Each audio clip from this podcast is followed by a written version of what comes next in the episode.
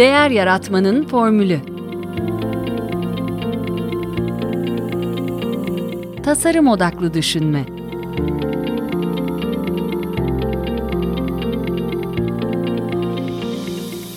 Merhaba, ben Mete Yurtsever, Değer Yaratmanın Formülü Podcast'in ev sahibiyim. Bugünkü konuğum sevgili Belgin Elmas, TED Üniversitesi İngilizce Öğretmenliği Bölüm Başkanı.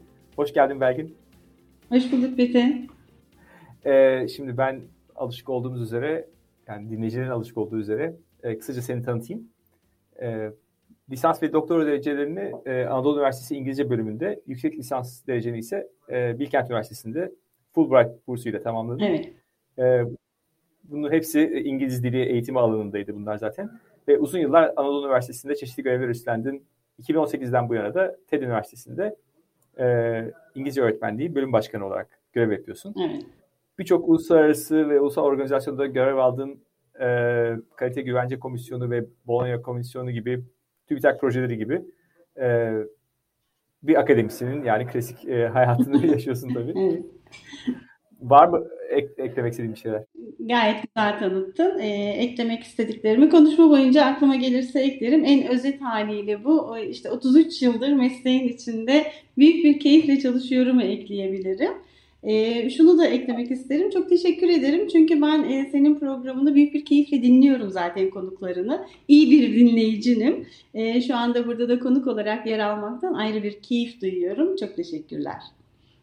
Ama efendim çok teşekkür ederim. Şimdi aslında ben tabii e, benim konularım daha çok yine işte inovasyon, tasarım alanı evet. düşünme, e, girişimcilik falan ama e, yine e, dinleyiciler biliyorlar ki ben eğitim konusunda da çok e, meraklıyım. E, bir Cumhuriyet kurucu nesil öğretmenleri torunu olarak aynı zamanda eğitime e, olan ilgim ve tabii ki sonra da bir ebeveyn olarak da sonuçta şeyimiz var ama kesinlikle eğitimin rolünün çok önemli olduğunu evet. düşünüyorum ve bunu da hep paylaşımlarını dile getiriyorum. Öğretmen ağıyla da evet, şeylerimiz evet. oldu. Bir, bir yandan e, yaratıcı drama sürecinde de birçok öğretmenle e, tanıştım. E, onlar da beni çok etkilediler. E, ben öncelikle seni e, İngilizce eğitimine çeken ne oldu onunla başlamak istiyorum.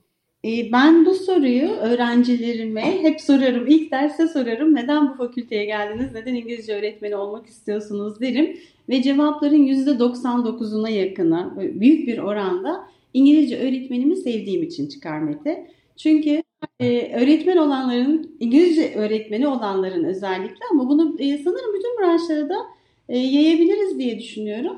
Herkesin hayatında e, ona dokunan bir öğretmen vardır. Ona ilham veren en az bir öğretmen vardır. Genellikle resim böyle oluşur.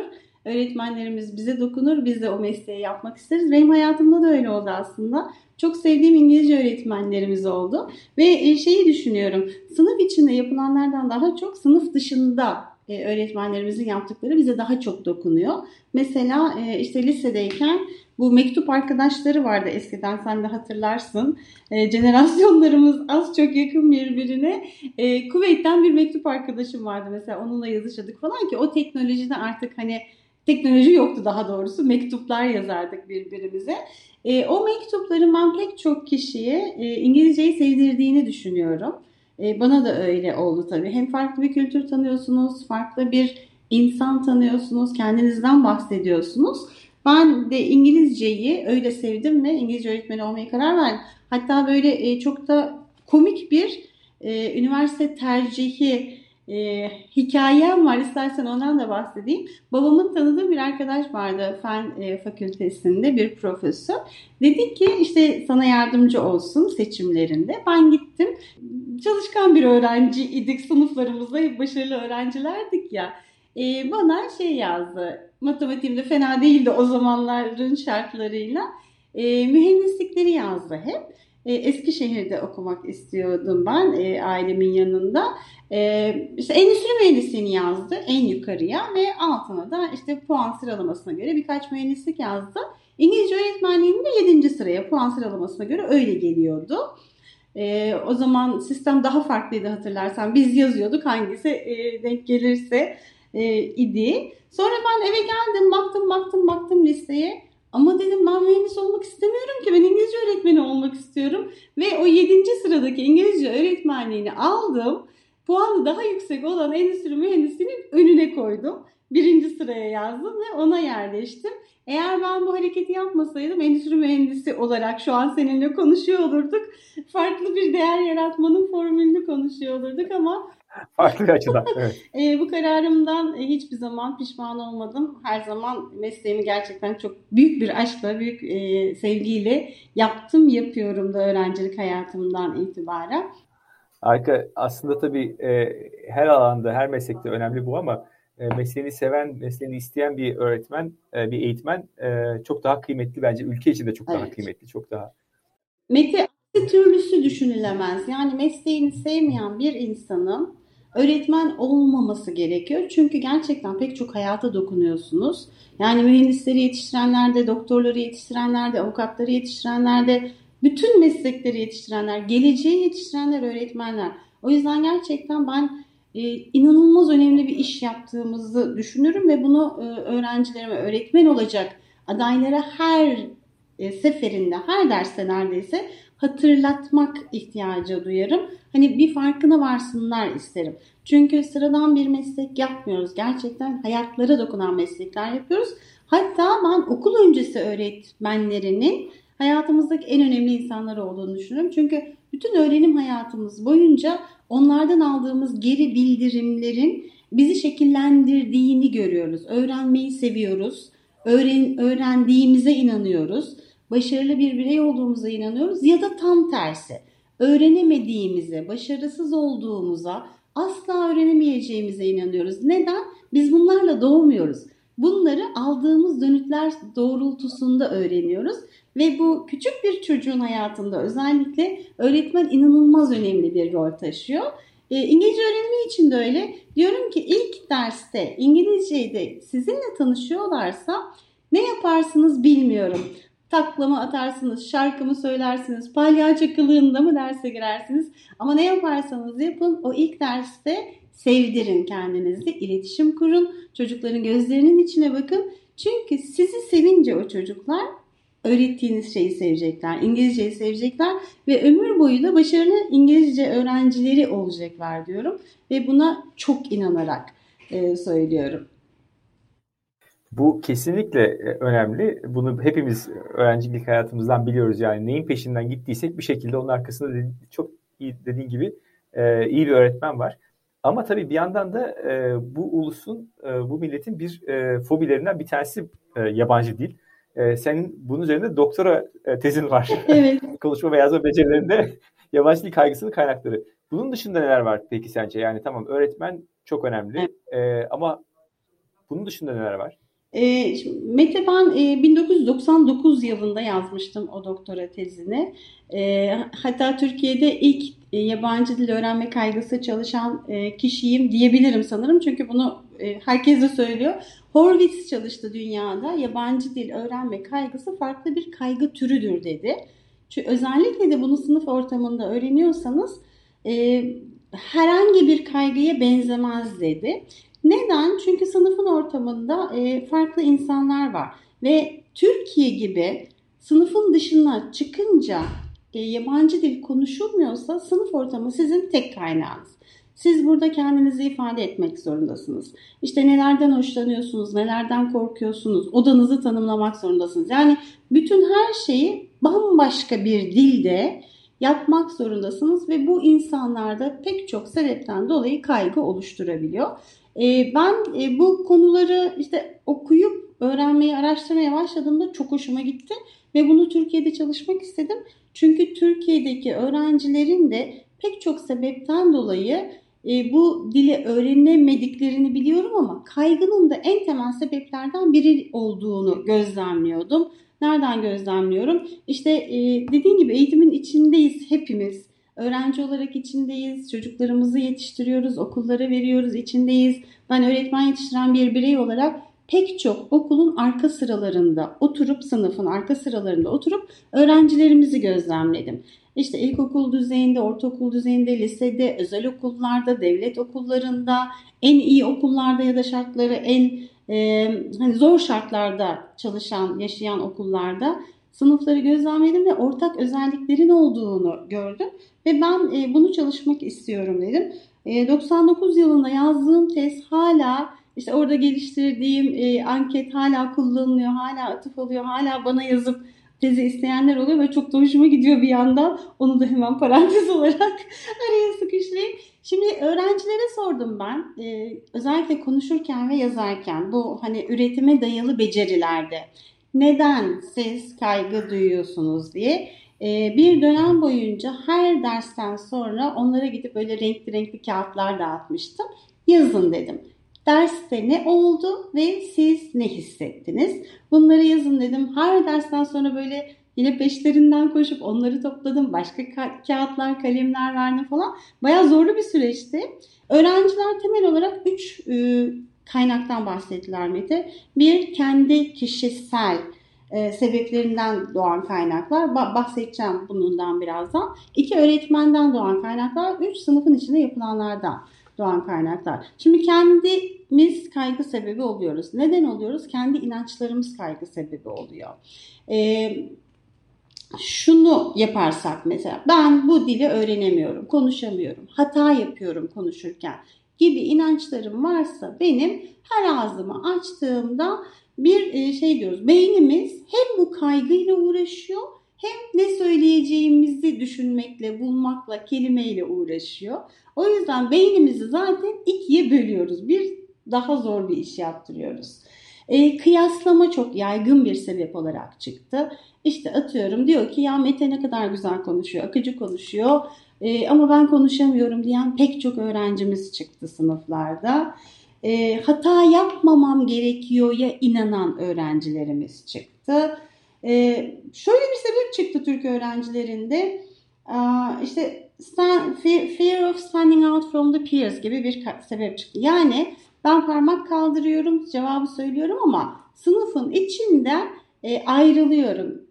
Neden? İşte herkes bilemiyor. Ben biliyorum mu? Sınıfın içinden ayrılmak istemiyor. Arkadaşından ayrılmak istemeyen öğrenciler çıktı. O yüzden diyor ki bak bakıyorum kimse parmak kaldırmıyor. Kimse konuşmuyor, cevap vermiyor. Ben de hani sürekli konuşan kişi olmak istemiyorum diyor. Bu onda kaygı yaratıyor. Böyle ilginç bir kaygı e, kaynağı çıktı. İşte şey çıktı mesela spotlighted hissediyor. Konuşurken ağzını her açtığında bir çeşit performans sergiliyoruz. Bu en e, yaygın kaygı sebeplerinden biri çıktı. Herkes size bakıyor. Ve e, ben bu çalışmayı üniversite hazırlık öğrencileriyle yapmıştım. Şimdi üniversite hazırlık öğrencileri dediğimiz işte 18-19 yaşında gençler. Ee, en kırılgan olduğumuz dönemlerden birisi aslında bu. Hazırlık eğitimi çok yoğun bir eğitim biliyorsun. Ee, bu gençlerin kafalarında bir sürü söyleyecek fikirleri var. Ama bunun için kelimeleri yok. Bunun için işte nasıl ifade edeceğini e, bilmediği bir durum var. Farklı bir ortam var. Hatta e, diyor ki Horvis doğru bir fikri doğru bir şekilde söyleseniz bile bunu eğer yanlış bir telaffuzla söylerseniz e, yine sizin bu başkaları tarafından negatif değerlendirmeye ya da kendiniz tarafından negatif değerlendirmeye yol açabilir.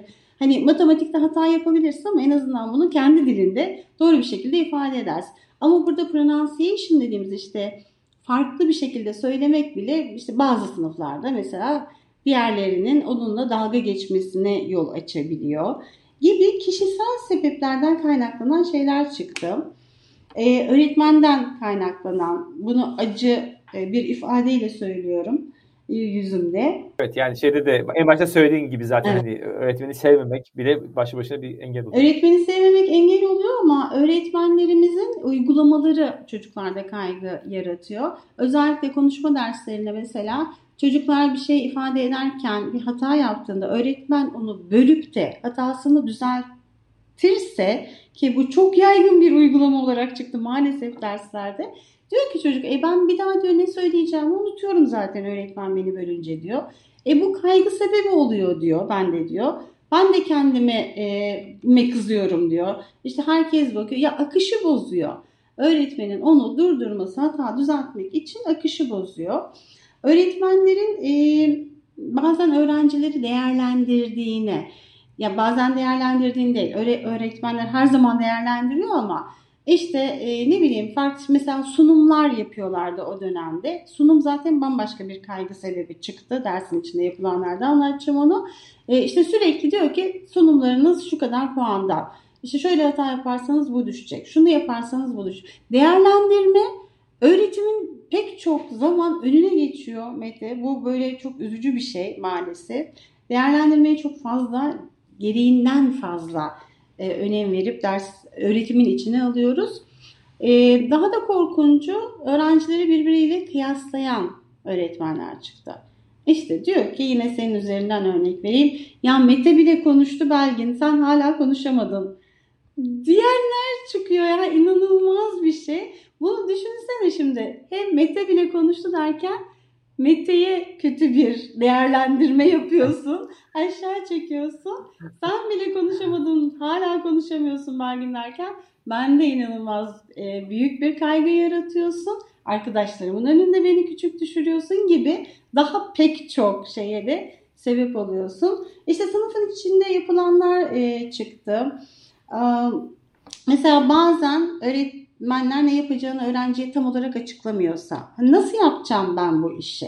Bu ödevi nasıl yapacağım? Bana bunu söylüyorsun da e, işte o verilen instruction dediğimiz yönergeler tam net değilse doğal olarak bu e, kaygı sebebi oluyor. Ve öğrenciler yapılan şeyin faydalı olduğuna inanmıyorlarsa.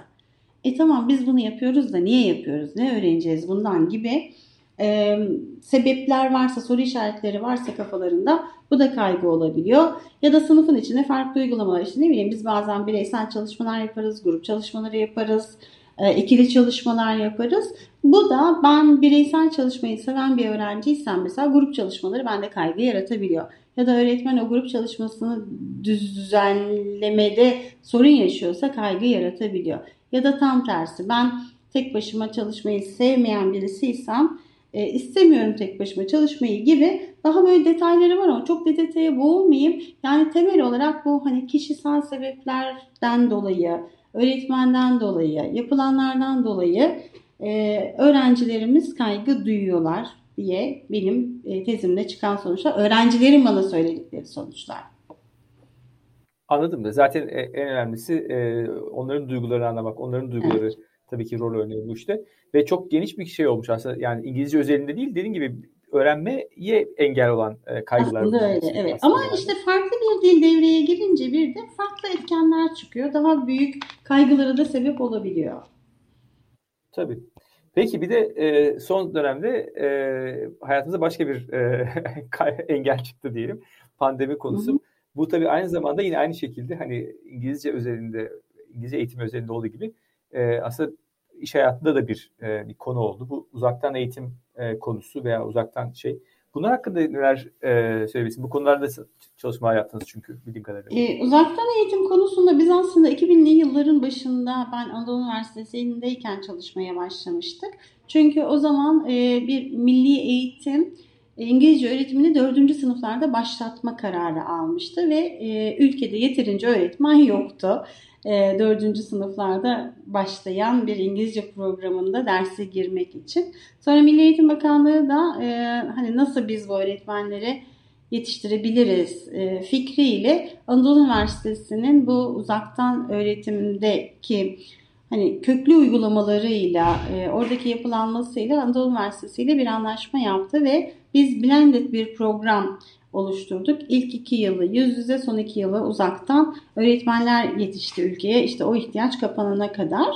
Ee, biz 2000'li yılların başında işte senkron sınıf uygulamaları yapıyorduk.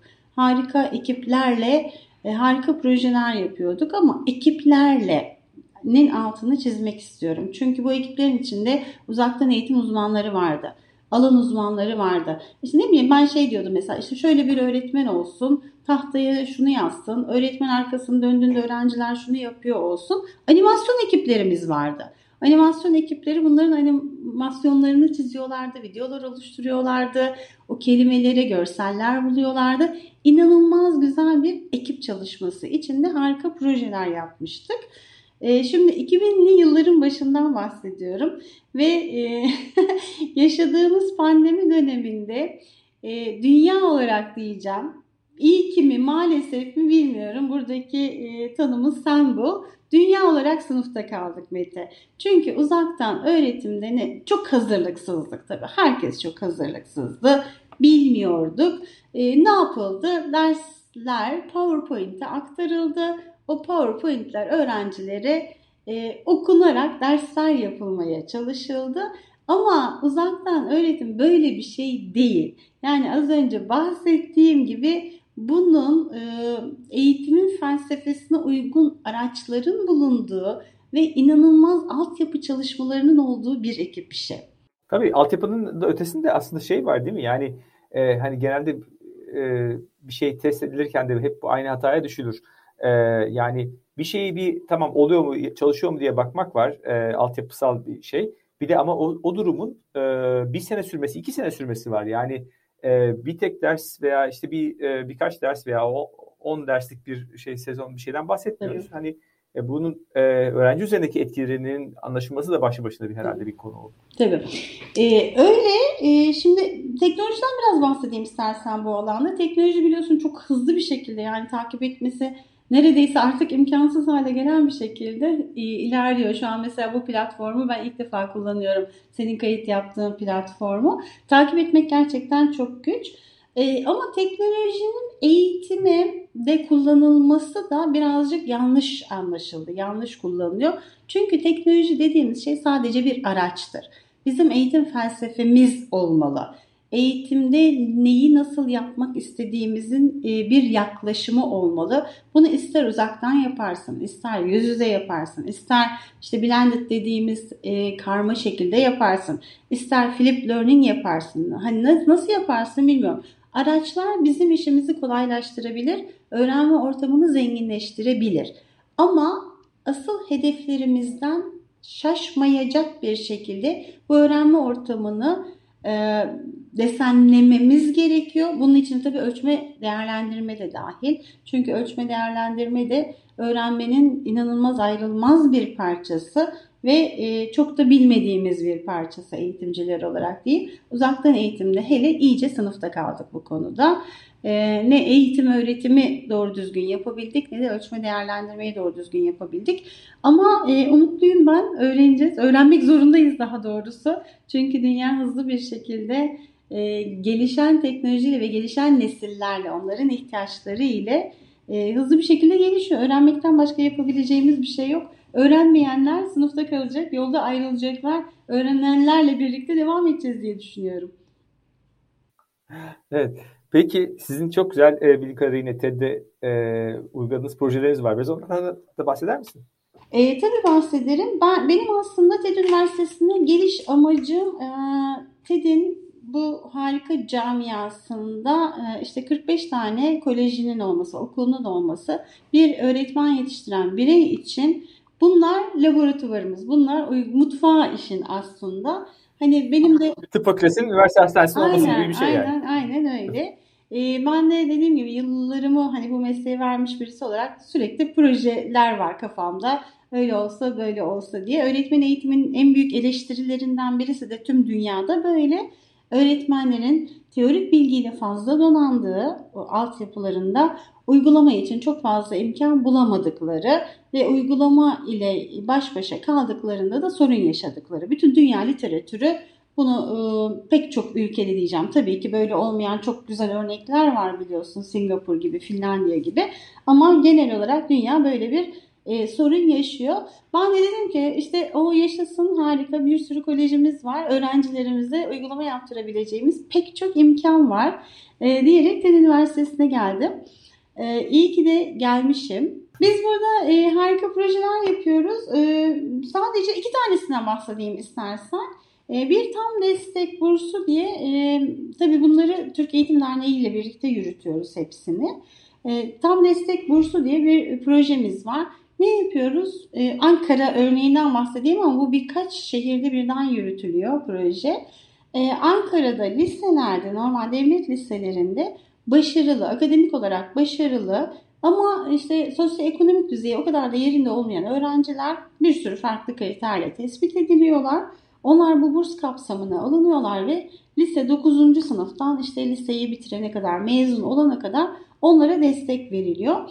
Farklı boyutlarıyla bu destek veriliyor. Ee, ama ben İngilizce boyutunu anlatayım çünkü projenin e, hani en temel ögelerinden birisi de bu çocukları İngilizce öğretmeye çalışmak. Neden? İşte devlet okullarındaki İngilizce eğitiminin sorunlarını hepimiz biliyoruz. E, kitaplardan e, işlenen İngilizce dersleri oluyor. Pek çok ortamda tabii. Hani böyle olmayanlar da var. Ama genel olarak böyle oluyor. Biz de bu çocuklara dedik ki farklı bir şey tasarlayalım. Onların her ders ne yaptıklarını bilerek, neden yaptıklarını bilerek ve her ders bir şey üreterek ve konuşma ağırlıklı dersler yapalım. İşte üretim ağırlıklı dersler yapalım diye çok güzel bir program geliştirdik. Ve bu e, program harika. Öğrenciler harika zaten. İnanılmaz yüksek hedefleri var. E, Türkiye'nin geleceği onlar. Çünkü gerçekten çalışan başarılı öğrenciler. E, ve öğretmenler harika. Neden? Her boyutu harika olan bir proje. Öğretmenlere de şöyle yaptık. Deneyimli öğretmenler. Bunların çoğu hemen hemen hepsi bizim hazırlık birimimizde görev yapan uzman, deneyimli öğretmenler.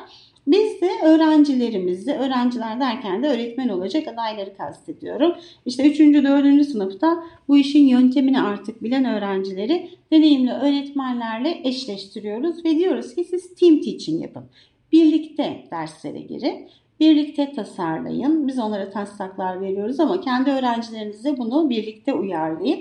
İkinci sınıf öğrencilerimize diyoruz ki siz de bu süreci gözlemleyin. Ne oluyor? Öğretmen ne yapıyor? Öğretmen açıklamaları nasıl yapıyor? Öğrenciler anlamazsa ne yapıyor? Tahtayı nasıl kullanıyor? Siz de arkada oturun bütün bu süreci gözlemleyin. Ee, işte siz de 3 ve 4 olunca bu team teaching boyutuna katılırsınız diyoruz. Mete 3 e, yıldır ben bu projenin içindeyim.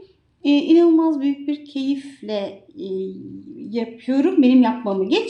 Herkes çok büyük keyif alıyor buradan. İşte deneyimli öğretmenler bizim genç öğretmen adaylarından e, o dinamizmi öğreniyorlar, farklı boyutlarını öğreniyorlar. Bizim o genç öğretmen adaylarımız deneyimli öğretmenlerden pek çok şey öğreniyorlar. Süreci gözlemleyen de artık öğrenci profiliyle değil de öğretmen bakış açısıyla bu öğretme öğrenme işinin nasıl olduğunu gözlemliyor. Öğrenciler de harika bir şekilde eğlenerek e, İngilizce öğreniyorlar ve üretiyorlar. Yani herkesin kazandığı bir ortam oluyor.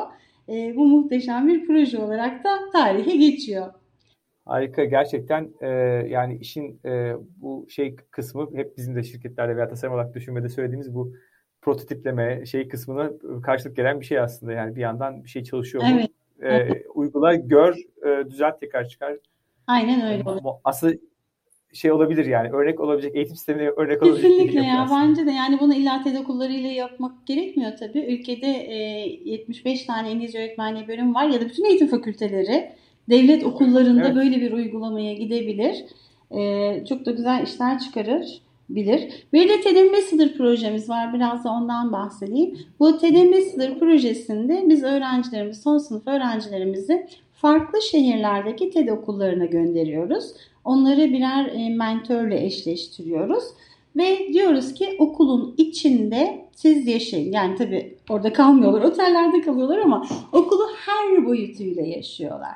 İşte öğrencilerle e, sohbet ediyorlar, oradaki öğretmenlerle dersi birlikte planlıyorlar, kitapları tartışıyorlar, materyal geliştiriyorlar veli boyutunu görüyorlar. İşte veli toplantısı varsa, bölüm toplantısı varsa onlara katılıyorlar. Yoksa da biz onlara simülasyonlar geliştirdik. İşte veliler şöyle bir sorunla gelirse, böyle bir taleple gelirse ne yapabilirsiniz diye onları role play'ler yapıyorlar. Deneyimli öğretmenler tabii onlara e, bir sürü strateji öğretiyor ki bu veli boyutu bizim fakülteler olarak en zayıf kaldığımız boyut öyle diyeceğim. Çünkü biz işin o tarafını kendimiz veli değilsek çok fazla bilemeyebiliyoruz aslında. E, bu projede de şimdilik bunu 3 günlük bir e, kapsamda yapıyoruz. 3 gün boyunca okulu her açıdan yaşıyorlar çocuklar. E, ve yine inanılmaz büyük kazançla dönüyorlar. Hem oradaki mentor öğretmenlerin e, eğitimsel açıdan sosyal açıdan, kültürel açıdan, pek çok açıdan katkıları oluyor. E, bizim öğrencilerin de dinamizmleri onlara belki farklı e, bakış açıları da kazandırıyor olabilir. Çünkü burada da e, karşılıklı etkileşim içinde bütün süreç yürüyor. E, son sınıf öğrenciler aslında eğitim fakültelerine her bölümde staj yaparlar. Ama genellikle stajlar nasıl olur? İşte dersler hazırlanır, o planlar hazırlanır, gidilir, sınıflarda uygulanır, öğretmenden dönüt alınır ve çıkılır. Ama bu Telemessager projesinde dediğim gibi okulu bir sürü farklı açıdan yaşıyor öğrenciler ve e, gerçekten çok büyük kazanımlarla dönüyorlar. Bu da yine bence e, her yerde uygulanabilecek bir proje diye düşünüyorum. Kesinlikle. Ee, peki e, biraz da şimdi sona doğru gelirken şeyden konuşalım. Hem e, gelecekte bu yabancı dil eğitimi nasıl olacak e, sence? Bir, bir yandan da işte hani e, ben e, o tarz yorumlar da okuyorum ama işte ne bileyim hani artık e, teknoloji sayesinde e, ağzımızdan çıkan şeyi yabancı dille konuşacağız edeceğiz. E, bunlar yine de gerekli mi? Ben e, isim insani boyutunda yabancı dil öğrenmenin her, hala çok önemli olduğunu düşünüyorum ben. Yabancı, direkt konuşabilmenin. E, ama bir yandan da ne tür sizin projeksiyonlarınız veya çalışmalarınız var? E, biliyorum bir research conference'da e, da senin bir şeyin de olmuştu. Hı hı, evet. Yanlış hatırlamıyorsam. Bir bahseder misin ondan? E, bahsederim tabii. Şimdi bu gelecek herkesin olduğu gibi benim de kafama e, çok kurcalayan bir şey. Hani biz ne yapalım? Çünkü görüyoruz, biliyoruz. Karşımızda oturan öğrenci artık bizim tanıdığımız, bildiğimiz yollarla öğrenen öğrenciler değil. Artık e, sınıfın dışına çıkması gerekiyor bu eğitim, öğretim işinin. Artık bildiğimiz ezberleri bozmamız gerekiyor ki bunu çoktan yapmış olmamız gerekiyordu aslında. Pandemi bizi birazcık daha böyle dürttü, biraz daha zorladı, biraz daha mecbur bıraktı. E, daha çok sorar olduk bu soruları. Sadece yabancı öğrenimine yönelik değil aslında tüm öğretme ve öğrenme ortamlarının yeniden tasarlanması gerektiğini. Ee, sadece ben düşünmüyorum tabii. Yani bu işe kafa yoran herkes bunun böyle gitmediğini, eğitimin farklı boyutlara e, bürünmesi gerektiğini biliyor. Ben e, Çanakkale'de Haziran ayı mıydı bilmiyorum hangi ayda e, öğretmen eğitiminin geleceğini olacak diye bir konuşma yapmıştım. E, o konuşma yaparken çok büyük bir keyifle hazırlandım önce. Önce kendim öğreniyorum çünkü. E, ve bunun da e, en büyük ilham kaynağım aslında Sabancı Üniversitesi'nin bir konuğu oldu. Elinom diye Kolombiya Üniversitesi'nde bir profesör var. E, o profesörün konuşması bana çok ilham vermişti. Hatta e, YouTube'da o konuşmayı e, izleyebilir ilgilenenler. Şimdi e, Elinom'un bir sürü fikri vardı. Onlardan da e, süreç boyunca, daha doğrusu konuşma boyunca bahsettim. Ben şeyi düşündüm. Ne, nasıl bir konuşma hazırlayabilirim? Öğretmen eğitiminin geleceği nasıl olmalı sorusunda kafamda üçe böldüm. Ne öğretmeliyiz, nasıl öğretmeliyiz ve nasıl bunu değerlendirmeliyiz? Yaptıklarımızın işe yarayıp yaramadığını nereden bilebiliriz? Ee, sorularına cevap bulmaya çalıştım dediğim gibi önce kendim için sonra dinleyiciler için. Şimdi ne öğretmeliyiz sorusunun cevabına e, farklı kaynaklardan baktım Mete hep. E, şeye baktım Dünya Ekonomik Forumu'na baktım. Diyor ki işte gelecekte yani hepimizin her zaman konuştuğu şeyler var ya bu problem çözme becerileri çok e, önemli. Günümüzde de önemli. İşte yaratıcı düşünme çok önemli. İşbirliği çok önemli. İnsana dokunma, onları yönetmek çok önemli. Bu duygusal zeka dediğimiz şey çok önemli. Esnek olmak çok önemli gibi böyle işte şunlar şunlar çok önemli dediği hepimizin şu anda da konuştuğu hatta gelecekte değil şu anda da çok önemli. Hatta ben şey diyorum bu 21. yüzyıl becerileri diye anlatılan bu beceriler her yüzyılın becerileri.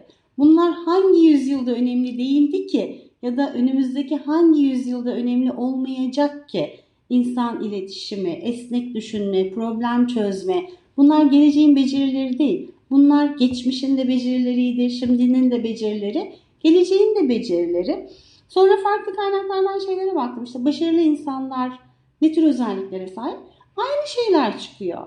Yine aynı şeyleri yapabiliyor olmak e, çıkıyor. Uyum sağlamak çıkıyor. İşte dayanıklılık çıkıyor. Çeviklik çıkıyor. Yani şu an e, son derece önem kazanan kavramlar çıkıyor karşımıza. O zaman dedim öğretmen eğitiminin de ya da her tür eğitiminin de eğitiminde buna bürünmesi gerekiyor. Yani bu becerileri e, herhangi bir kavramdan, herhangi bir teoriden, herhangi bir bilgiden bahsetmiyorum. Biz öğretmen adaylarımızı, geleceğin öğrencilerini yetiştirecek öğretmen adaylarımızı bu becerilerle donatmalıyız ki bunlar da e, öğrencilere hitap edebilsinler. Çünkü e, işte biliyorsun geleceğin mesleklerine bakınca pek çok şey var ama yine bu beceriler önemli oluyor. Yaratım becerisinin çok önemli olduğunu e, görüyoruz. Karar verme becerisinin çok önemli olduğunu görüyoruz. E, o zaman biz öğretmenleri bunlarla yetiştirelim, bunlarla donatalım. Peki nasıl yapacağız bu işi? Sorusu esas önemli. Çünkü ben hani yıllardır program geliştiririz, program değiştiririz. Yok bize programlar verir. Böyle yap, 3 saat yap, şu, şu dersin içinde bunu yap, 5 saat yap diye. Ve ben bunların inanılmaz önemsiz olduğuna inanıyorum. Çünkü şuna inanıyorum. E, o dersin adının, içeriğinin ne olduğunun gerçekten önemi yok. Onu nasıl öğrettiğimiz çok önemli diye düşünüyorum. E, yani bunu bir de İngilizceye uyarlarsak ki her branşta önemli. Sen bu işi önce kendini sevmezsen, sevdirmezsen e, yapamazsın. Yani bütün bu becerileri kazandıramazsın insanlara diye düşünüyorum. Ve bunun için artık böyle sınıfa oturtalım insanları. Karşımızda 30 kişi sıralarda otursun tahtada anlatan aktif bir öğretmen olsun ki ona ben aktif öğretmen demiyorum aslında. Karşıdakiler de pasif dinleyici olarak öğrensin değil. Artık öyle değil. Küçücük çocuklar bile tıklıyor, açıyor Google'ı her tür bilgiye ulaşıyor. Her tür oyunla İngilizce de öğreniyor, Fransızca da öğreniyor. Her şeyde çok da güzel öğreniyor. Ama e, eğitimcilerimizin becerileri maalesef henüz o kadar gelişmediği için biz hala e, bildiğimiz yolda devam etmeye çalışıyoruz. E, ama bu, bu, bu değişecek tabii. Bu değişmek zorunda. O yüzden bu uygulamalarda da farkındalık yaratan, öğrenmeyi sınıfın dışına taşıyan, öğrenmeyi dersin, programın, müfredatın dışına taşıyan herhangi bir öğrenme tasarım ortamı. Yani bunun tek bir formülü yok. Hiçbir zaman yoktu zaten. Ee, bunlar önem kazanacak. Biz ne kadar öğrencilerle birlikte o ortamı yaratabilirsek, ne kadar onları paydaşımız olarak görürsek, ne kadar fikirlerini alırsak ki inanılmaz harika fikirleri var gerçekten. Bazı şeyleri bizden çok daha farklı boyutlarıyla düşünüyorlar, daha hızlı düşünüyorlar, daha yaratıcı düşünüyorlar. Onlar bizim paydaşımız. Biz onlara bir şey, hani bu eğitim öğretim almak vermek işi değil. Bu eğitim, öğretim insanlarda o soru işaretlerini yaratmak işi yaratabiliyorsan sen o soru işaretlerini onun çözümü için mutlaka zaten araştıracak, okuyacak, dinleyecek, başkalarıyla konuşacak, başkalarından öğrenecek. E, bu ortamları yaratabilmemiz gerekiyor. Elinor bir de şeyden bahsetmişti. Micro credentials. Artık diplomaların da hiçbir önemi yok. İşte becerilerden bahsediyoruz ya. Yani benim aldığım 4 yıllık bir diplomanın benim 30 yıl boyunca mesleğimi sürdürmeme destek olması, yardımcı olması zaten beklenemezdi. Yani zaten bu mantığın dışındaydı. Bundan sonra iyice öyle oluyor. Oluyor yani şu an oluyor. Gelecekten bahsetmiyoruz. Şu an günümüzde de bunlar oluyor zaten. Ee, işte beceri geliştirmeliyiz. Bunu nasıl yapıyorsak artık sınıfın içinde mi yapıyoruz? YouTube'dan program dinleyerek mi yapıyoruz? Ee, Coursera'dan ders alarak mı yapıyoruz? Farklı insanlarla sohbet ederek mi yapıyoruz? Bu becerileri geliştirecek yolları öğrencilerimize göstermek gerekiyor. Burada da öğretmenlerin bu e, hani mentörlük becerisi, yeteneği, öğrencilerin yeteneklerini keşfetmesine yardımcı olma, onları cesaretlendirme, onların öğrenmesine destek olacak becerileri onlara öğretebilme çok önem kazanıyor. O yüzden hani öğretmenlik mesleği bitiyor mu? Bizim yerimizi robotlar mı alacak, makineler mi alacak gibi kaygı son derece yer, yersiz bir kaygı olmakla beraber daha da önem kazanıyor. Çünkü daha da çok yol göstermeye ihtiyacı olacak e, bireylerin, e, her yaştaki bireylerin e, ve ölçme, değerlendirme, başımızın belası diyeceğim ölçme, değerlendirme sorunu özellikle ülkemizde hani böyle illa milimetrik ölçmeden adım atamadığımız ve e, sorun yaratan, çocukların, gençlerin hayatını kararttığımız bu ölçme değerlendirmenin de bu hem ne öğrettiğimiz hem nasıl öğrettiğimizle paralel olması gerekiyor tabii ki. Yani bu, bu konuyu e, bir podcast değil bir 10 bölümlük evet, şey evet, evet. Çünkü çünkü yani ve dediğin o kadar şey var ki yani işte e, bizdeki sistem neredeyse e, ölçme değerlendirmeye evet. göre eğitim sistemi ayarlanıyor. Yani e, tamamen ters baş ayaklar baş başlar ayak oluyor. E, ve e, yani işte bir şeyin değişmesi e, o sistem ne kadar e, köklüyse, e, ne kadar kök salmışsa o kadar da zorlaşıyor zaten. İşte bütün bu sistemi, bu öğretmenlerin e, bu şeyini, yapıyı nasıl e, değiştireceğiz? Çünkü bu bu kadar köklenmişleşmiş ve yap, duruyor burada ve onu nasıl yerine yeni bir şey koyacağız kaygısı ve şeyi e, neler ataleti çok felaket bir şey ama bütün dünya bunu evet. yaşıyor aslında. Evet. Biz biz de evet. tabii e, şey yapıyoruz. Ama biz yani görüyoruz ki aslında işte bir sürü bu pizza testinden şundan bundan e, giderek daha kötüleşen bir durum var yani e, şey evet. açısından e, performans açısından. İstersen bunu burada Neyse, kapatalım çünkü şey sanıyorum. Öyle çok haklısın tabii. Bu uzun bir konuşmaydı zaten ben sana bir minnacık bir özetini anlatıyorum. Son bir cümle söylemek istiyorum. Bazen bu karamsarlığa ben de kapılıyor gibi oluyorum. Hani nasıl olacak? Yani nasıl değişecek? Çünkü dediğin gibi yıllardır yaşadığımız sorunlar, giderek artan sorunlar, hele de ölçme değerlendirme boyutuyla nasıl olacak, nasıl çözülecek diyorum. Sonra hemen hemen kendime geliyorum diyorum ki ya önümüzde pırıl pırıl gençler var. Pırıl pırıl Atatürk çocukları var. Sadece onların önünü kapatmayalım. Onlar zaten yapıyor. Onlar zaten yürüyor. Biz bir onların önünden çekilelim. Onlarla birlikte tasarlarsak bu işi yapmamamız için, anında değiştirmememiz için hiçbir sebep yok. Yine buna tersten olabilir ama ölçme değerlendirme sistemimizi değiştirerek başlayabiliriz. Eğer onu değiştirirsek öğretim de değişecek. Öğrettiklerimiz de değişecek diye düşünüyorum ben. Çok doğru. Doğru bir bakış açısı bence de. Ee, peki e, bunu güzel bir noktada bırakalım. Tamam olur. şey, e, e, son e, bir şey konum var. E, YouTube yayınlarından da bahsetmek istiyorum. Çünkü e, o konuda da yani bütün zarafetinle, bilginle ha, e, hem hem oraya çok yakışıyorsun hem de çok güzel konular ağırlıyorsun. E, şey var Profesör Doktor Zülal Balpınar e, o bölümü ben de çok e, severek izlemiştim. Hepimizin bizim jenerasyonun e, şey İngilizce öğrenme serüveninin e, şeyi bir, değişmez bir parçası. E, ben de konuk oldum e, şey programına. Yani e, oradan neler öğrendin? Ne ne sende nasıl bir deneyim e, yarattı? Yani eğitmenlik şeyinin yanı sıra e, YouTube'da böyle bir e, program sahibi olmak e, nasıl bir deneyim? Ee, YouTube benim hayatımda yaptığım en güzel işlerden birisi diyeceğim Mete. Öyle başlayacağım. Bir yılı çok az geçti. Ee, ve 78 program olmuş. Ben bile inanamıyorum 78 program olduğuna. Ve her programı gerçekten dediğin gibi inanılmaz değerli konuklarla yaptım. İnanılmaz keyif aldım. Ya en başta ben çok keyif alıyorum. Hatta ikisi de canlı yayındı. Bu 50. program işte e, Uğur sağ olsun bana çok destek verdi. Uğur'la birlikte benim hakkımda yaptığımız bir canlı yayında. Çünkü birden fark ettim ki 49 bölüm geçmiş ve ben kendi hakkımda hiçbir şey konuşmamışım. Kimse aslında beni tanımıyor. O yüzden 50. programı canlı e, benim hakkımda yapalım dedik. Hatta bir tık da zorlaştırıp canlı yapalım kararı verdim ben. Çünkü o da hiç yapmadığım şeydi. Hayatımda ilk defa yaptığım şeydi. Ee, hani sana ne kattı diyorsun ya Süleyman Hoca'yı da canlı yaptık. Diğerleri cansız oldu. Sen de sağ canlı olmayan program oldu. Yoksa çok canlı, çok harika programlar oldu gerçekten. Bana ne kattı?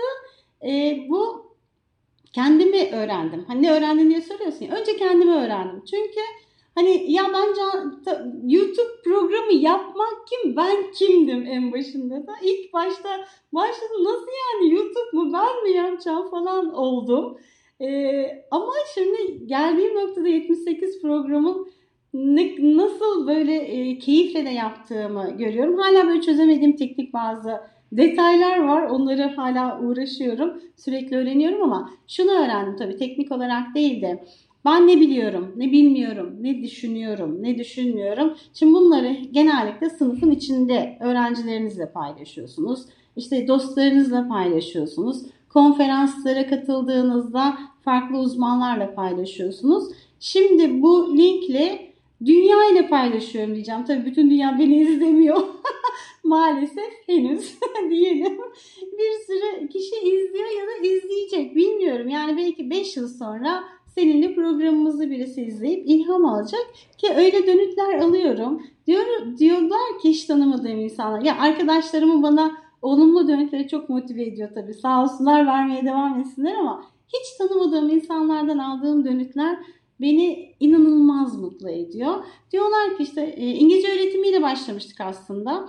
İnsanların İngilizce deneyimleriyle, yaşadıkları sorunlarla farklı insanlara ilham olsunlar diye başlamıştı bütün serüven, bütün süreç. Hani bu anlıyorum ama konuşamıyorumdan yola çıkmıştık ama öyle boyutlara geldi ki e, şimdi ne bileyim tarihte konuştuk, sanat eğitiminde konuştuk, tıpta konuştuk.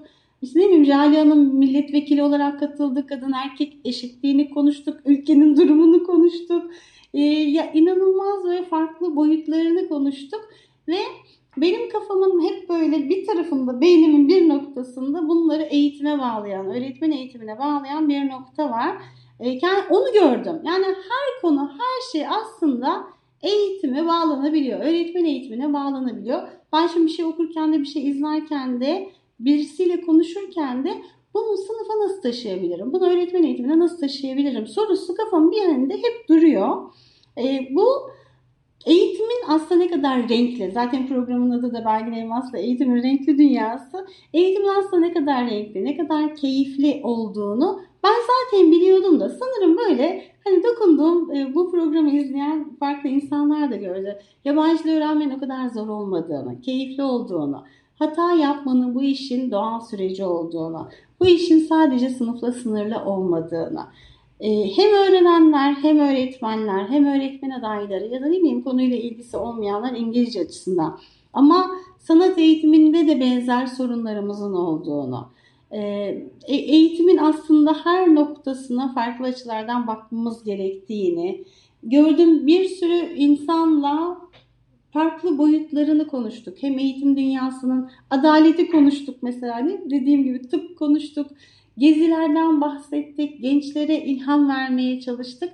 Ee, çok böyle keyif alarak yaptığım bir e, program dizisi oldu. İyi ki yapmışım dediklerimin de en başlarında gelen bir program dizisi oldu. Harika. Ee, yani hakikaten onu ben de hissediyorum. Ee, insanın ilgi alanında e, onu canlı tutuyor bir yandan. O akışta olduğun zaman o, o bağlantıları da kuruyorsun. Hakikaten çok hoş e, bir şey. Yani yayıncılık veya üretim, yazı e, yazın hayatı da aslında buna benziyor diye düşünüyorum. Peki o zaman gelelim e, imza sorumuza. E, Belgin Elmas'ın e, değer yaratma formülünü soracağım. E, ben bu soruyu tabii ki bekliyordum programını izleyen dinleyen birisi olarak. E, çalıştım da hatta. Daha doğrusu şöyle çalıştım derken düşündüm tabii kendi kendime. E, değer yaratmanın ne olduğunu düşündüm. Ben hani programın başından beri söylüyorum ya bir öğretmen eğitimcisi olarak inanılmaz keyifli bir iş yapıyorum. Ee, öyle hissediyorum. Ee, konferansta da hani öğretmen eğitiminin geleceği konferansında da Ikigai'den bahsetmiştim. Hani sevdiğin, anlam bulduğun, insanlara değer kattığın bir işi yapıp bir de üstüne bunun için para alıyorsan yani para alıyorsan derken eğitim e, biliyorsun ki parayla çok yan yana gelen iki dünya değil. Ama yapılan araştırmalar hep şunu gösteriyor. Hani Amerika gibi kapitalist bir ülkede bile gençler e, öğretmen olmak istiyorlar. Neden? Çünkü değerli olduğuna, insana dokunduğuna inanıyorlar. Bu iş zor bir iş. Ben tamam çok fazla para kazanmayacağım ama e, insanlara dokunuyorum, hayatlara dokunuyorum diye e, neyse ki hala iyi ki öyle olmaya da devam edecek diye düşünüyorum.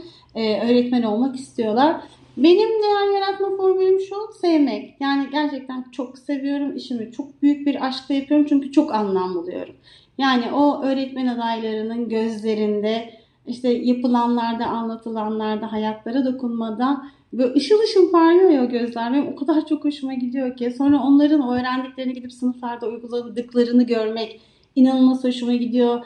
Yıllar sonra mezun olup gelip hala çok ıı, öğrendiklerini kullandıklarına yönelik dönütler almak acayip hoşuma gidiyor. Bir kere çok seviyorum. Yani her şeyin başında bu sevmek yatıyor.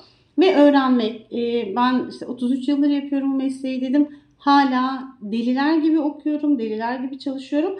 Ama şöyle farklı kaynaklardan beslenmeye çalışıyorum. Hani sadece eğitim öğretimle ilgili okumuyorum. Farklı şeyler dinliyorum. E, farklı insanlarla sohbet ediyorum ki YouTube programı da aslında buna bir örnek. Bir de e, odaklanmak. Onu düşünürken kendi kendime buldum. Hani dedim ya benim beynimin bir tarafında hep ben bunu nasıl işime yansıtabilirim? Öğretmenlere nasıl yansıtabilirim? Sınıfa nasıl yansıtabilirim diye düşünen bir taraf var. E, onu da ekleyeyim. Bir de yapmak tabii ki. Yani okuyorsun, düşünüyorsun, konuşuyorsun, uygula. Çünkü pek çok akademisyen, pek çok e, teorisyen konuşur, konuşur, konuşur, sorunlardan bahseder. Çözüm önerisi de belki üretir ama yapmaz.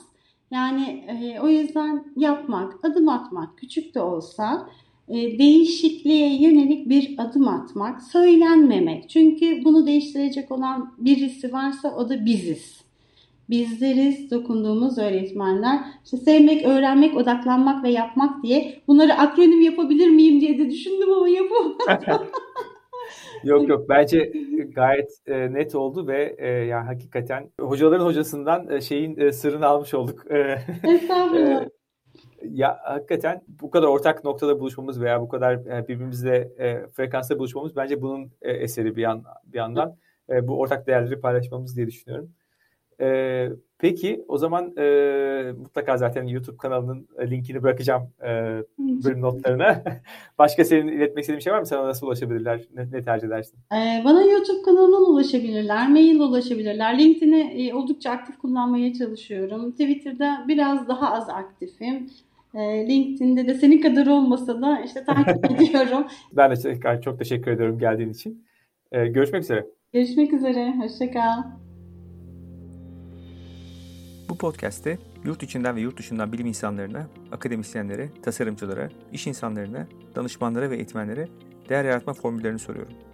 Amacım Türkiye'de değer yaratmaya çalışan kişilere konuklarımın deneyimlerinden ilham vermek. Podcast haricinde ise ilham vermenin ötesinde elimden geldiğince bu yolda kolaylaştırıcı olmak istiyorum. Bunun için size iki aşamalı bir teklifim var. Eğer benimle ve diğer dinleyicilerle bir araya gelmek ve etkileşime girmek isterseniz sizi kitap kulübümüze davet edebilirim. Podcast'imin ve bence değer yaratmanın çerçevesini oluşturan davranış bilimi, kişisel gelişim, girişimcilik, pazarlama ve inovasyon başta olmak üzere iş dünyası alanından kitaplar okuyoruz. Her ayın son çarşamba akşamı çevrim içi buluşup o ay kulüpte okuduğumuz kitabı tartışıyoruz. Eğer kariyerinizde bir değişiklik, bir atılım planlıyorsanız ya da mevcut işinizde kendinizi geliştirmek istiyorsanız size bir önerim daha var. Farklı disiplinlerden kafa dengi, öğrenmeye açık insanların birbirlerinin gelişimine, üretimine destek ve ortak olma taahhüdüyle bir araya geldiği bir topluluğumuz var. Hem kitap kulübü hem de Derya topluluğu hakkında bilgi almak ve kayıt olmak için meteyurtsever.com'u ziyaret edebilirsiniz. Bu podcast'i beğendiyseniz favorileriniz arasına alabilir, sosyal medyada paylaşabilir. Hatta Apple'da dinliyorsanız yıldız ve değerlendirme bırakabilirsiniz. Bütün bunlar bu yayınların daha çok kişiye ulaşmasını sağlayacak ve tabii benim için de büyük bir motivasyon olacak. Eleştiri, beğeni ve önerilerinizi bana LinkedIn üzerinden iletebilirsiniz. Desteğiniz için çok teşekkür ederim. Tekrar görüşünceye dek sağlıkla kalın, hoşça kalın.